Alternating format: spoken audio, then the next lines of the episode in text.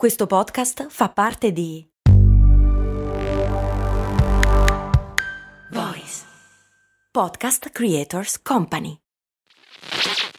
Ciao, sono Max Corona e prima di dedicare tutta la mia vita a raccontare le storie di tre marchi più famosi, volevo avere un fast food. Un fast food di zuppe per la precisione. Sì, sì, hai capito bene, un posto proprio come un vero e proprio fast food di hamburger, ma al posto dei panini vellutate e minestre. Avevo trovato anche un nome, So Up. Purtroppo non ho mai dato una vera occasione a questa idea. All'epoca lavoravo, dovevo pagare l'affitto, sapete, lasciare tutto per lanciare una startup mi sembrava un rischio troppo grande. Ed è un vero peccato che all'epoca non ci fosse un progetto come lo Startup Builder di Startup Gigs, che supporta anche questo ascolto. È un percorso pratico, concreto e flessibile che ti dà tutti gli strumenti per poter credere nella tua idea aumentando così la probabilità di successo, e che in 14 edizioni ha già incubato oltre 1000 progetti, supportato oltre 2000 persone e aiutato loro a raccogliere oltre 9 milioni di euro di finanziamento. Non è necessario lasciare il proprio lavoro e fare un salto nel vuoto per dar voce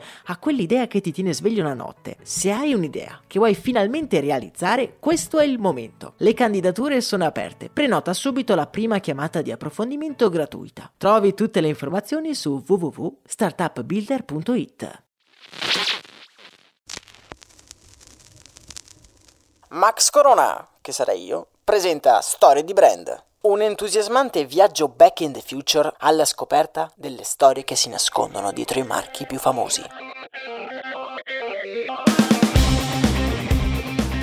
Bentornati su Storie di Brand, miei prodi avventurieri dello spazio e del tempo, e benvenuti nel secondo episodio dedicato al brand per eccellenza. Nello scorso episodio abbiamo cominciato un intrigante viaggio nel tempo alla scoperta delle incredibili storie che si nascondono dietro la Coca-Cola, un liquido scuro che nasconde un mix di vite e di avventure. Vi ricordate dove avevamo fermato il nastro della nostra storia? Per tutti quelli che si sono persi il primo episodio, correte a recuperarlo, mentre per tutti gli altri, noi siamo in Georgia e la vita di un giovane farmacista è appena cambiata per sempre.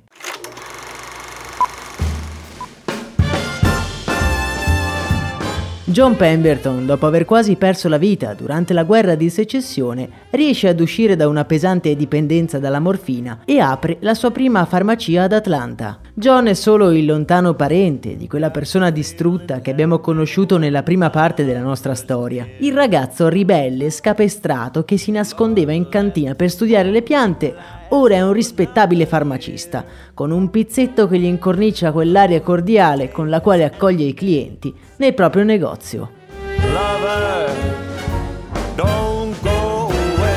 Tra i vari avventori della farmacia c'è anche una giovane donna, avvolta in un discreto abito lilla, che entra dalla porta principale, il cui campanello coglie l'attenzione di John. Sul volto del nostro protagonista si disegna quasi istantaneamente un sorriso entusiasta. Non potrebbe essere più felice, la stava aspettando da tutto il giorno. Quella giovane donna si chiama Annalise Clifford ed è la moglie di John Pemberton.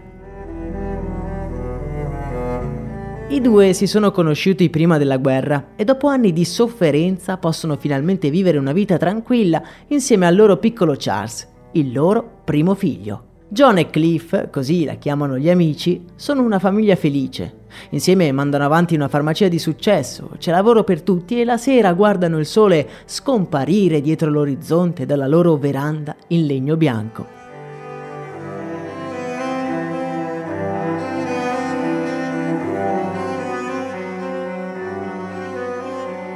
Tutto procede normalmente, finché un giorno John entra nel suo ambulatorio adiacente alla farmacia, ignaro che proprio da quel momento la sua vita non sarà più la stessa. Un evento all'apparenza insignificante creerà una piccola deviazione capace di mandare in frantumi tutte le sue certezze. Bussano alla porta.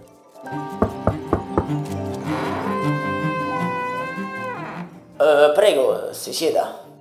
Nella farmacia di Pemberton entra un signore dall'aria preoccupata. che tenendo stretto il cappello tra le mani si siede e guardando fisso negli occhi il nostro protagonista descrive il motivo che lo ha condotto fino a lui. Ah, dei forti mal di testa dunque. Borbottando, John elenca mentalmente tutti i rimedi che poteva suggerire a quel signore, mentre cerca un infuso di camomilla come un fulmine a ciel sereno, gli si manifesta nella mente l'immagine di una bottiglia scura che molti anni prima era stata in grado di calmare il suo più grande dolore. Uh, provi un bicchiere di questo prima di andare a letto. È un tonico, vedrà che le farà bene. Dice mettendo tra le mani del suo avventore una bottiglia di vin Mariani. Ve la ricordate, vero? Quella bevanda che aveva trovato nel retro della sua farmacia e che era riuscita ad alleviare i morsi della dipendenza da morfina. Il vin Mariani è un preparato molto in voga in Europa. Dovrebbe curare un po' di tutto. È la classica cosa che male non ti fa, anche se la composizione prevede foglie di coca macerate prima nel vino e poi nel cognac. Beh, direi un vero toccasana. Questo mix di alcol e cocaina diventa incredibilmente popolare anche tra i clienti di John, tanto che il nostro protagonista è costretto ad importarne grandi quantità dalla Francia. Una spesa ingente. Per non parlare poi dei tempi di spedizione, John è un bravo chimico e dopo aver fatto l'ennesimo ordine, un'idea affiora nella sua mente. Ah, un tonico del genere lo potrei fare anche io. Dopo settimane di esperimenti John Pemberton crea la prima bottiglia del French Wine Coca. È praticamente una copia del vin Mariani, con l'aggiunta di alcuni ingredienti che secondo lui avrebbero reso il gusto più gradevole. Oltre al vino e alle foglie di coca, troviamo acido citrico, zucchero ed estratto di noci di cola. Il gusto è più piacevole rispetto al vin Mariani e John comincia a produrlo in grande quantità per venderlo a tutti i clienti che sono in cerca di un tonico per calmare un po' gli acciacchi. Se possibile, ad Atlanta il French Wine Cola prodotto da Pemberton ha ancora più successo del vin Mariani. Gli ordini si affollano sulla scrivania del nostro farmacista e i suoi pazienti sono come drogati di quella bevanda, ne vogliono sempre di più. Più le bottiglie si svuotano, più la fila davanti alla sua farmacia diventa più nutrita. Un risultato senza precedenti, viziato purtroppo dalle proprietà all'epoca ancora sconosciute della cocaina. D'altronde quale modo migliore per avere clienti ricorrenti se non indurli a una lenta dipendenza?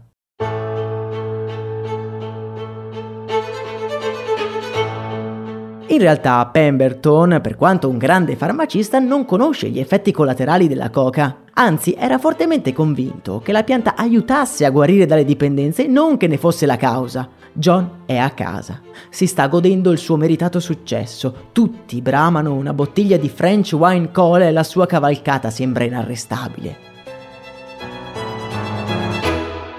Purtroppo, appena le cose sembrano finalmente procedere sui binari della tranquillità, eventi esterni stravolgono non solo la vita di John, ma anche quella di tutti gli altri cittadini americani.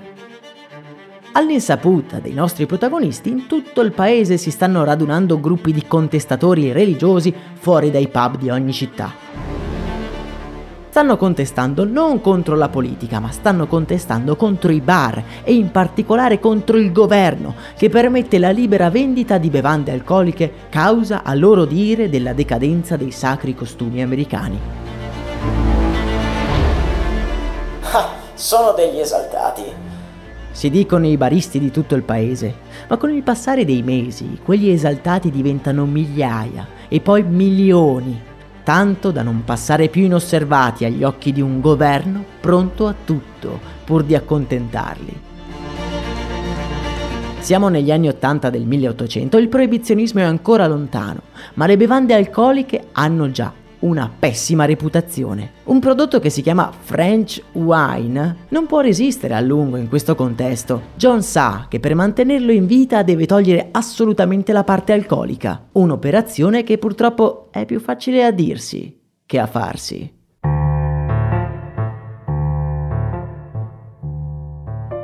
Il breve momento di serenità di John è già finito Si rinchiude nel suo laboratorio, è talmente stressato che la sua vecchia ferita di guerra ricomincia a dargli un po' di fastidio. Purtroppo per John quello che sente non è il dolore di un vecchio taglio, ma qualcosa d'altro, qualcosa che lo sta distruggendo dall'interno, qualcosa che sta accelerando il tempo sull'orologio della sua vita. Ma non corriamo troppo, la sua avventura infatti è ancora ben lontana dalla parola fine.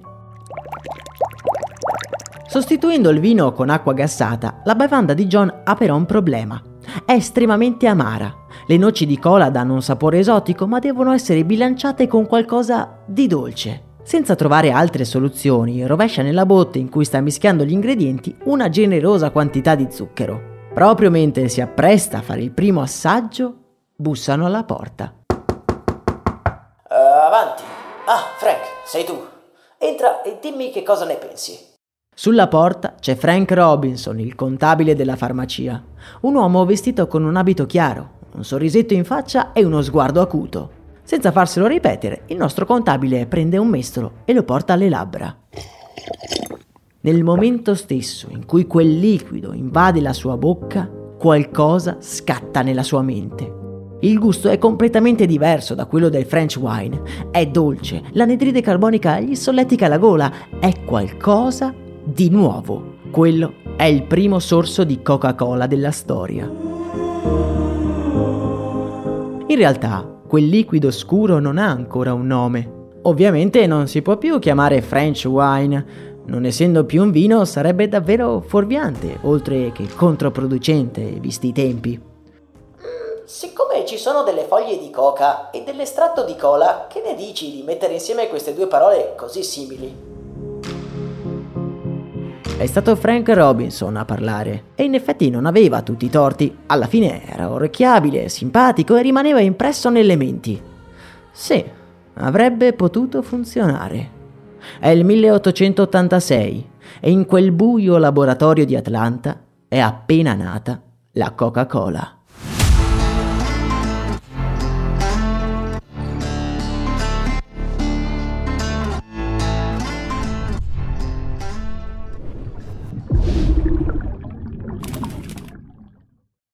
Deserves the best, and there's no better place to shop for Mother's Day than Whole Foods Market. They're your destination for unbeatable savings, from premium gifts to show-stopping flowers and irresistible desserts. Start by saving 33% with Prime on all body care and candles. Then get a 15-stem bunch of tulips for just $9.99 each with Prime. Round out Mom's menu with festive rosé, irresistible berry chantilly cake, and more special treats. Come celebrate Mother's Day at Whole Foods Market. Siamo ad Atlanta, 1886. John Pemberton ha avuto un discreto successo con il French Wine Cola, un tonico contenente foglie di coca macerate nel vino, capace di curare un po' tutti i mali. Con il proibizionismo alle porte, John deve cambiare la formula sostituendo il vino con acqua frizzante e aggiungendo dello zucchero. Grazie all'intervento provvidenziale del suo fedele contabile Frank Robinson, quel liquido scuro ha anche un nuovo nome, Coca-Cola. Purtroppo però la storia difficilmente si fa in un giorno. Il nome della nuova bevanda sarà anche orecchiabile, ma non basta di certo quello per convincere le persone a comprarla. Il fatto di aver cambiato formula e nome non giova di certo alle vendite. Sempre meno pazienti la ordinano e piano piano il fascino esotico si esaurisce. La Coca-Cola non è il prodotto giusto, casse e casse di sciroppo rimangono invendute e tutto ciò manda il nostro John nello sconforto. Ormai a casa lui non si vede più. Rimane in laboratorio fino a tardi con Frank Robinson, il contabile, per cercare nuove strategie per poter vendere la bevanda. Frank crede particolarmente nel progetto e è convinto che la Coca-Cola sia buona e rinfrescante al di là delle sue presunte qualità curative. Forse potrebbe sostituire la birra o addirittura l'acqua. Deve solo trovare il modo di farlo capire al suo socio, quel John Pemberton che chino sul tavolo del suo laboratorio si contorce per i dolori addominali.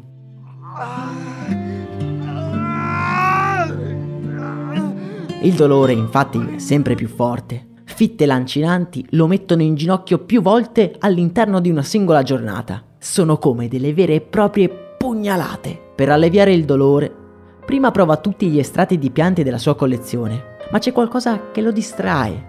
una flebile vocina nella sua testa che lo spinge in un invitante territorio oscuro che lui conosce fin troppo bene.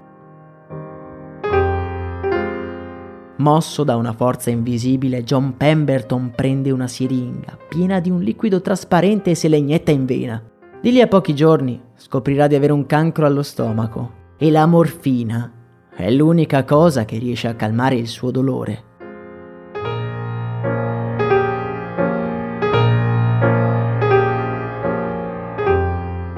La sua situazione di salute precipita tanto velocemente quanto la sua situazione economica.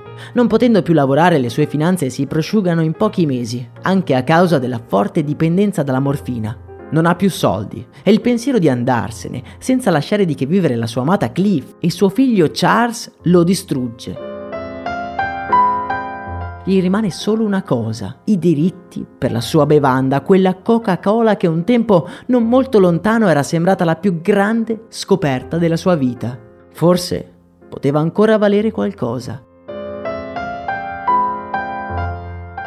In pochi giorni John Pemberton vende tutti i diritti della Coca-Cola, tranne una piccola parte destinata a suo figlio li vende ad una serie di uomini d'affari della città che difficilmente si sarebbero uniti per rendere profittevole il progetto. La storia della Coca-Cola è finita ancora prima di cominciare.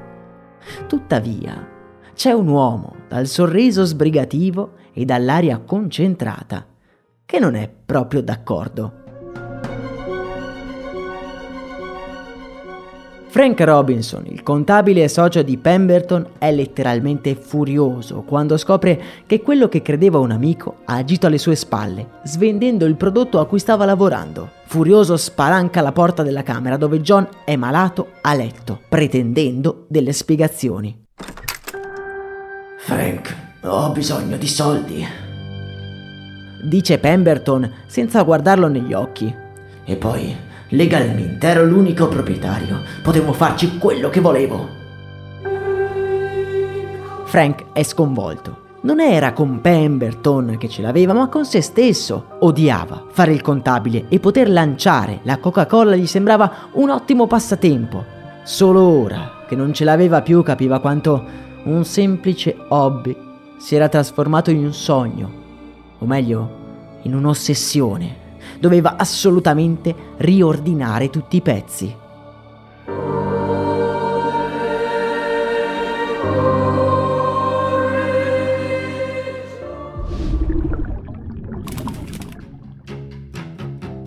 Per riprendere il controllo della compagnia avrebbe dovuto ricomprare tutte le quote.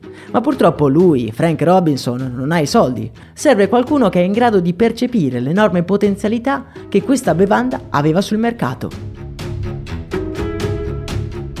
Ed è così che come un moderno start-upper, Frank Robinson suona il campanello di tutti i principali miliardari di Atlanta, esponendo le caratteristiche della Coca-Cola e il suo piano per farla diventare una bevanda nazionale. Purtroppo i ricchi facoltosi della città non sembrano particolarmente interessati. La moda dei tonici sembra essere finita e la Coca-Cola era tutto fuorché un investimento sicuro.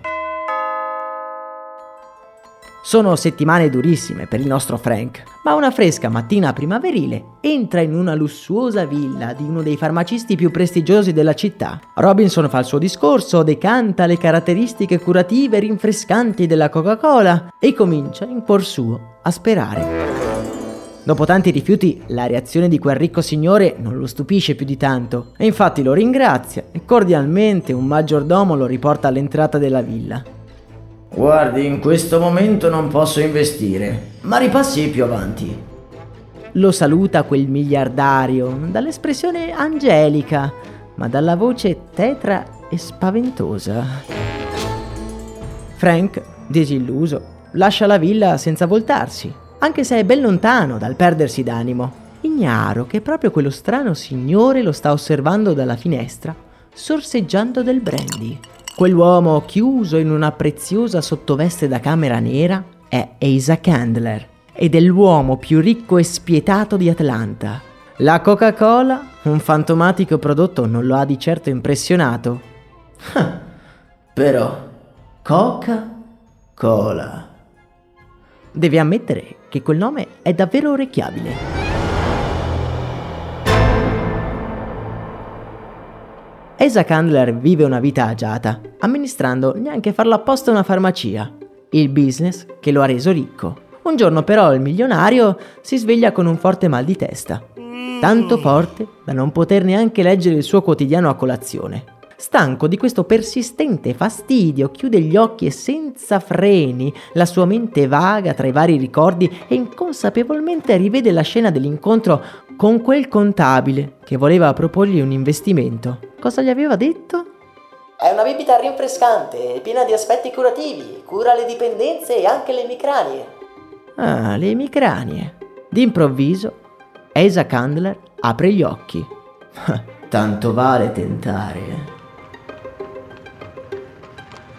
Sale in carrozza e accompagnato dal cocchiere si reca in uno di quei posti in cui per pochi centesimi puoi ottenere un bicchiere di Coca-Cola. Ce ne sono rimasti pochi in città, ma non fa fatica comunque a trovarne uno.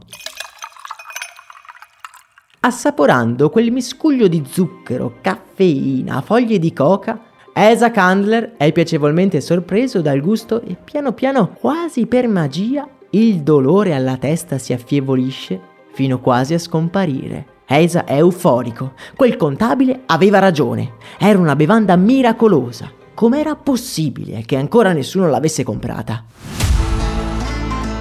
Senza perdere tempo, propone a Robinson un accordo. Lui avrebbe rintracciato e ricomprato tutte le parti vendute della proprietà e Robinson si sarebbe occupato di mandare avanti il business, cercando di farlo fruttare. Asa Candler non ha difficoltà ad entrare in possesso di gran parte di Coca-Cola. Sì, vi dico gran parte, perché una piccola quota, come vi dicevo, è ancora in mano a John Pemberton. Sta piovendo, quando il miliardario arriva con la sua auto nera a casa di John Pemberton. Il nostro protagonista ormai è l'ombra dell'uomo che era un tempo. Steso sul letto, la febbre lo agita in tremori incontrollati e ai piedi del letto troviamo una serie di siringhe e boccette vuote. Mi dispiace vederla così. Sussurra Esa Candler senza però crederci troppo. Le do 750 dollari per la sua parte nella Coca-Cola. Almeno così lascerà qualcosa alla sua famiglia. John Pemberton si sforza di guardarlo in faccia e dopo alcuni interminabili secondi annuisce debolmente. Sarà la sua unica eredità, il lascito di una vita sprecata. Dopo aver firmato i documenti di vendita, John Pemberton, inguaribile, curioso e farmacista di successo, esala il suo ultimo respiro, convinto di essere ben presto dimenticato inconsapevole che il frutto del suo lavoro valicherà ogni confine mondiale e non solo lo renderà immortale, ma sarà capace di essere letteralmente sulla bocca di tutti.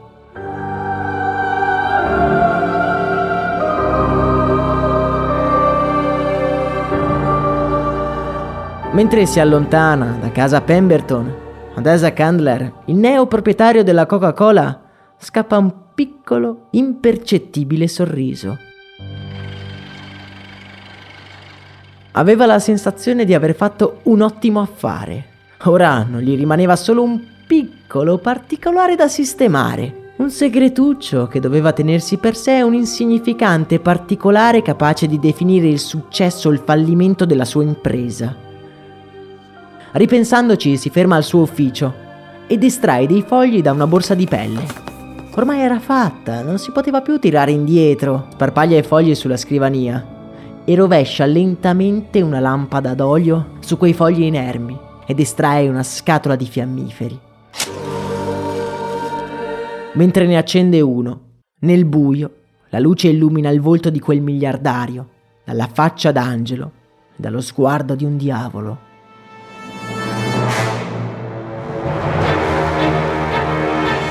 Che cos'è che vuole fare? Perché sta bruciando il suo intero ufficio? Cosa vuole nascondere e soprattutto che cosa ha in mente?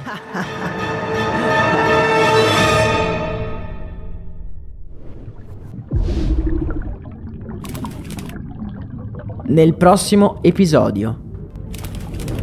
Esa Candler è diventato il proprietario della Coca-Cola. Ma a quale prezzo? una bugia è alle fondamenta del suo regno in espansione. Viaggeremo per la storia, conosceremo agguerriti competitor e alleati inaspettati nella più grande avventura della storia del marketing. Per non perdere il prossimo episodio, segui il podcast su Spotify o sulla tua app di ascolto preferita. Io sono Max Corona e questo che hai appena ascoltato è Storie di Brand.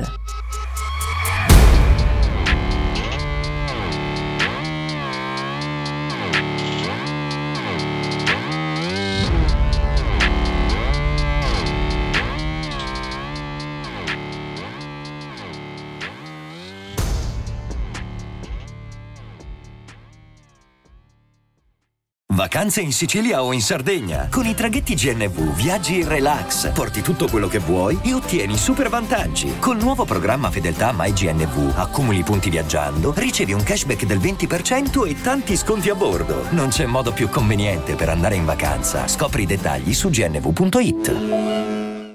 E adesso un bel caffè finito. Perché rischiare di rimanere senza caffè quando puoi abbonarti a Caffè Borbone? Prezzi vantaggiosi, costi di spedizione inclusi, tante possibilità di personalizzazione e l'abbonamento lo sospendi quando vuoi. Decidi tu la frequenza, la qualità, scegli tra le cialde e capsule compatibili e crea il tuo mix di gusti e miscele. Mai più senza caffè con l'abbonamento Caffè Borbone. Tutte le info su caffèborbone.com.